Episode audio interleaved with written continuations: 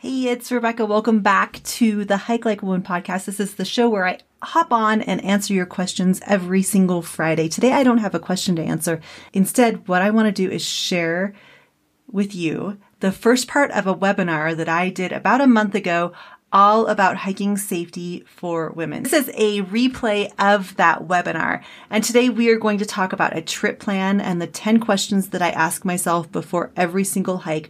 We're also going to talk about packing and planning and more specifically the 10 essentials plus extra essentials that I add uh, to my kit as well as the rule of thirds, something that is really interesting to think about when we are packing for a hike backpacking trip, camping trip, or really any backcountry adventure. And enjoy the replay of the webinar. We're going to talk about uh, packing today, and then next week we are going to pay, play the second half of the webinar, and that is all about uh, risk management strategies. So enjoy. For those of you who might be new to Hike Like a Woman, I want you to know that my name is Rebecca Walsh. I started Hike Like a Woman in 2000 and I think 2015. Um, and it started off as a mommy blog, and we have grown since then. And I want you to know that um, I'm like you. Sometimes I doubt myself. Sometimes I feel nervous and unprepared in the backcountry. Even as a guide, um, sometimes I feel nervous and unprepared. And I also feel like I need the support of other women. Um, and I love outdoor education. And where I really became passionate about this was in 2015. There was a website, and the website was uh, called Give It 100. And the goal with Give It 100 was you were supposed to like hop on and do something consecutively for 100 days. So some people were doing like five push ups every day for 100 days. Some people were practicing a musical instrument every day for 500 days or for, for 100 days. And I decided that I was going to go hiking every day for 100 days. So for 100 days, I went hiking with my children. I had a, a baby who learned to walk during that time, and I had a toddler. And I was going to be, de- and I was determined to figure out how to hike with a new baby and a toddler. And so during those 100 days of hiking is really when I learned a lot about myself and about hiking. So I learned during those 100 days my children were happy and healthy because we were getting outside and hiking every single day. And I was in that new mom stage where I was just exhausted. But the more I got outside with my family, with my children, the more I felt like motherhood wasn't wearing me out. Like a trip to the grocery store wasn't exhausting because I had just climbed a big mountain with my kids. My house stayed clean and tidy, which was an added bonus of hiking every day for 100 days. And then as a family, my husband and I, we became really good at hiking and developing systems and processes to help us get out the door.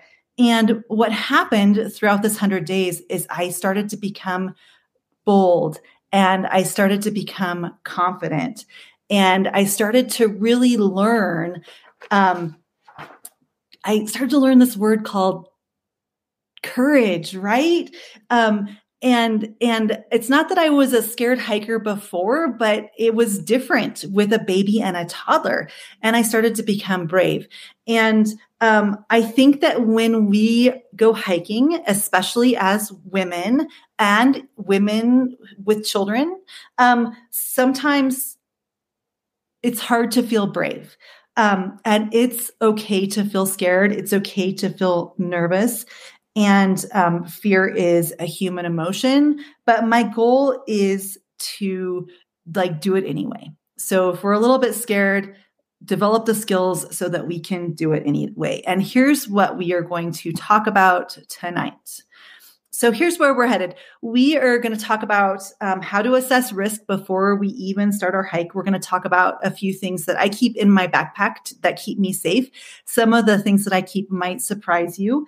We are going to share some safety tips and we're going to talk about what to do when we're scared and then we'll open this up to a group discussion i can see some of you in the chat here it looks like wow so many so many great um, comments already yeah some people get lost easily even in the city um, getting older, worrying about creeps. Yeah. Yeah. These are all, these are all very, very real things that we are going to talk about. Horrible sense of direction. I get a lot nervous. Um, yeah. Um, make sure you're prepared with the right equipment. Excellent. Excellent. Okay. So this is where we are headed. Let's dive right in.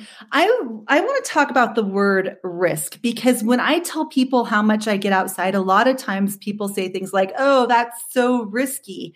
And I think um, when we look at the definition of the word risk, what we see here is the possibility of loss or injury or someone or something that creates or suggests a hazard. And the word that I really want to focus in on here is the word possibility. So, possibility means it might happen, it could happen, uh, maybe it'll happen. It's not a guarantee. And I've learned to really embrace the word possibility lately. Um, I was in treatment for breast cancer last year, and, you know, I have an increased risk of breast cancer returning. There is a possibility that my breast cancer is going to come back and make me really, really sick. But if I lived my life thinking about this possibility of cancer returning, it would almost be paralyzing to the point where I wouldn't be able to do the things I would enjoy because I would just be so scared of that possibility. And I think when it comes to the outdoors, that's a good way to think about it too. Possibility is not a guarantee, and anything we do in life is risky. And sometimes I feel like I take more risk when I pull into the Walmart parking lot at 5 p.m. on a Saturday evening than I do when I hike in the backcountry. And I think the more we hike, the more we'll be comfortable in that air in in the backcountry and it won't feel as risky. One of the things that I do to help mitigate risk on a hike is um, I always have a trip plan. I think a trip plan is probably one of the most important things that we can do as hikers. Um, so in the trip plan, these this is these are 10 questions that I ask myself before every hike. I ask, why am I going on this hike? Where am I going? Who am I going with? What's our goal? What's our schedule? What's the forecast? What do I wear? What do I need to pack? How will we stay safe? And who else needs to add? Who else needs to know our plan? And um, I think you can either grab a screenshot of this trip plan or you can send me an email. I'll send you a PDF copy of it. But having a plan helps me feel more prepared. Um, and the one part of the plan that I really want to emphasize right here is that very last question to ask yourself before hike, that number 10 who else needs to know our plan? Um, and one thing that's important with who else needs to know our plan is um, making sure that the person who knows our plan is someone who we are comfortable with. So, um, so when I was single, I would always um, I would always write out my trip plan and leave it on my kitchen table. And then I would send a picture of it to my parents so they would know what my plan was. Um, some other people have recommended sticking your trip plan um, underneath the seat of your vehicle at the trailhead. Um, I'm not really sure why, but I think so. Search and rescue, if they see or if if law enforcement sees your vehicle there for a long time, then they'll be able to find your trip plan. Um, but it's good to think about all of those things. And I am wondering in the chat right now if anyone here uses a trip plan? And if you use a trip plan, is there anything you add to the plan that maybe I didn't cover? I'll grab a sip of water. And our trip plan leads into our um, our packing plan. And so there's uh, two more points of the trip plan that I think are really important. That is number seven and number eight. What do I need to wear and what do I need to pack? I, I got in trouble on social media a few weeks ago. I'm always kind of getting in trouble on social media when I said, um, when I said uh, I don't like the phrase cotton kills. So that leads into a conversation about what to wear on our hike. So, um, so I don't like the phrase cotton kills because I don't think that cotton kills. I think that poor planning and poor preparation kill. Cotton is not the best material to wear on a hike in a wet environment, but um, cotton can lead to getting really, really cold and and and hypothermia which is then a medical emergency. And so so when we think about what to wear and what to pack it's like this bigger picture to consider. The, these bigger things to think about. Instead of cutesy little phrases it's like if i make this decision what are the consequences that that decision might have later on down the road so that leads into a discussion about what to wear and what to pack. So, most of us here have heard of the 10 essentials. Um, the 10 essentials are a recommended list of items to have in the backcountry. They consist of things like navigation tools, so your map, a compass, GPS, sun protection, insulation, illumination, first aid, fire, making supplies, repair kit, nutrition, hydration, emergency shelter, and so on and so forth. I will be the first to admit that I don't always carry the 10 essentials when I go on a simple day hike. Um, if I'm just headed out to my local trails for a little hour long hike and I have cell service and I'm very comfortable there, I don't always have the 10 essentials. But anytime I'm in the backcountry, like a true backcountry trail, trail, I do carry the 10 essentials. And there's a few things that I add to the 10 essentials. Uh, first is a whistle. I always have a whistle. I think a whistle is one of the most undervalued uh, pieces of gear we can have in our kit. Just a simple whistle. A lot of day packs, especially if you have an Osprey day pack, have a built in whistle. I think a whistle is very important. Um, I also posted an Instagram reel a few days ago about um, my emergency shelter kit. So here I have an emergency blanket, which doubles as a signaling device. This will keep you warm a couple trash bags that you can use to make like an emergency poncho, emergency sleeping bag, wrap it around your body to keep warm, and then um, some paracord. Um, so that's my emergency shelter kit. You can see it's like the size of an iPhone, does not take up much space or weight at all in my pack, but I consider this my one of my essential items.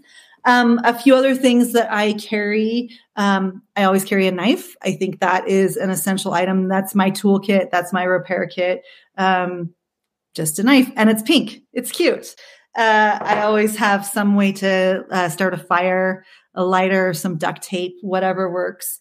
Um, and then we can talk about things like some people might consider um, pepper spray to be an essential item. If you're worried about creeps on the trail, then, you know, pepper spray, right? That's a great lightweight option to um, protect yourself. Some self defense there, as long as you know how to use it. Don't squirt it into the wind.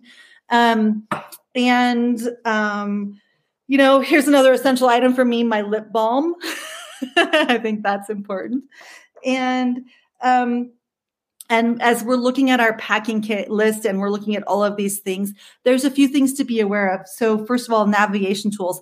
If you don't know how to use a compass alongside your map, then what good is carrying a compass, right? So making sure we know how to use all the tools in our kit. When it comes to our first aid supplies, making sure that we know how to use our first aid supplies, making sure that ex- med- medications are not expired or that we aren't missing any medications or any part of our kit that should be there. Um, illumination headlamp. I can't even tell you how many times I have uh, gone to turn on my headlamp and my batteries have been dead. So, um, so headlamp, like making sure that everything is functioning and working, that we have fresh batteries. Um, hydration is important. Some, um, you know, I, I was reading uh, a blog today about someone who, um, you know, only carries one way to filter water on a backpacking trip. And I always uh, carry one to two and sometimes even three methods of um, water filtration because I do not want to run out of water. So, um, so that's the 10 essentials. And I would just love to open it up for conversation here in the chat. And if you have something that you would add to this list, um, what would it be? Or if there's something on this list that you think is a little bit bonkers, what would that be? Um, I would love to just maybe hear what you pack when you go hiking. Um, I'm going to just scroll up through the chat here. Um, yep, Garmin InReach, amazing. Yes, I um, yeah. And I have been, I have had to do, when I've been guiding, I've had to do two medical evacuations uh, from the backcountry. And my Garmin InReach was so valuable because I was able to communicate directly with my husband, who was able to figure out what to do, the situation. Um, and just last summer, I was on the receiving end of a Garmin message um, when I had a friend uh, guiding a backpacking trip and they needed to evac a very sick uh, participant on that trip. And so I've been on both ends of the one sending the message on the inReach and the receiving end of the inReach. And I think if you have the budget for it, um, a Garmin InReach Mini is by far what you should ask for Christmas, your birthday, Mother's Day, or just go buy it for yourself because it's uh, it's really amazing. Um, yeah. Uh, yeah, and food and water for your dog. Yes, I I don't have a dog. I'm allergic to dogs. It's really lame, but yes, um, making sure. Um, and Colts are in. Do we need really need bear spray, or is that just hyped up? I think it totally depends on where you hike, what the wildlife activity is, where you're hiking. Um, and uh, and making sure you know how to properly use the bear spray. So I would say if you uh, call your local game and fish and say, um, "Hey, what is the bear activity like in this particular area where I would like to go hiking?" Um, they can give you really good information about bear activity in in the area where you're going to hike and whether or not um, you'll need uh, bear spray. I don't always carry bear spray. Um, yeah, but if I lived in a place where there were grizzly bears, I would definitely carry bear spray, and everyone in my group would carry bear spray. And if you're headed to our Yellowstone Park, um, our, our group trip to Yellowstone National Park in the fall, everyone's going to be carrying bear spray when we're hiking in Yellowstone, um, just because it's that important. Um, yeah. Oh, good. You guys already you guys already answered this. Uh, Kelsey asked, "What water filtration do I recommend?" I have a lot of options. Uh, a lot of uh, what I typically use is um, I love the MSR Trail Shot is my favorite water filter for just one or two people. I love the MSR Gravity filters for a big group. Um, I love my SteriPen. I think it's really cool to use a SteriPen, so that just filters water with UV light. Um, and the other product that I use is Aquamira drops or Aquatabs. Um, so that's what I like for water filtration, snacks, rain jacket, extra clothing. Yeah, poop kit, right? Tissues in a Ziploc bag, mm-hmm. snake bite kit, water, water, water. Um, yeah, we're gonna talk about creeps more in just a second here. Bug spray. Uh, yeah, yeah. So I think when it comes to packing, I like to look at my trip plan, like where am I going? What's the weather going to be like? Blah, blah, blah. Then I look at the 10 essentials and then I just fill my kit. I don't follow a prescribed packing list for every hike because that's that's like the cotton kills thing right like it we need to put some some thought into it so that we can be prepared it's it's not just following um, a blanket advice from some youtuber instead it's like thinking about it. So, trip plan, 10 essentials, that's a great place to start, and then modify as needed depending on where you're going, what the weather's like, if you're going with a group, blah, blah, blah, blah. All those things really impact your packing list. Okay, one other thing I want to really I want to mention here is I used to be the kind of hiker who was really scared of running out of food. And so I would just overpack food. And I lately I've been really interested in the rule of thirds. So this says that the human body can go three minutes without air, three hours without shelter in a harsh climate, three days without water, and three weeks without food. I just think this is fascinating, and I just wanted to uh, mention it here and see if that impacts how you pack for a hike or a backpacking trip. Um, I know that if I were to go three weeks without food, I would just be one hangry, hangry, hangry woman. Um, but it's just interesting to think about that. Um, and the other thing I want to mention here is um, shelter. So um, you can go three hours without shelter in a harsh climate. And I'm going to kind of twist how we think about shelter a little bit. So a lot of times when I think of shelter, I think about my home, or I think about my my tent, or I think about a tarp, or I think about a cave. Um, but clothing is shelter for our body. Clothing is protection for our body. So, um, so when we think about shelter and we think about how we're going to dress for that hike, um, that's also shelter and protection for our body. Uh, just one of those weird concepts that's in the back of my head all the time. But clothing is shelter for my body. Um, but things like a tarp, a tent, that is also shelter too. So maybe shelter from the elements versus shelter for um, my body. I hope you enjoyed the replay of this webinar. If you want to learn more about Hike Like a Woman, head on over to our website. You can find us at hikelikeawoman.com. We have a lot of fun stuff going on this summer. We're getting ready to launch some more online classes. We are headed to Yellowstone National Park in September and we're climbing Mount Kilimanjaro in June of 2024. So exciting, exciting things. Thank you so much. And I will see you right back here next Friday with the conclusion of today's webinar. Cheers!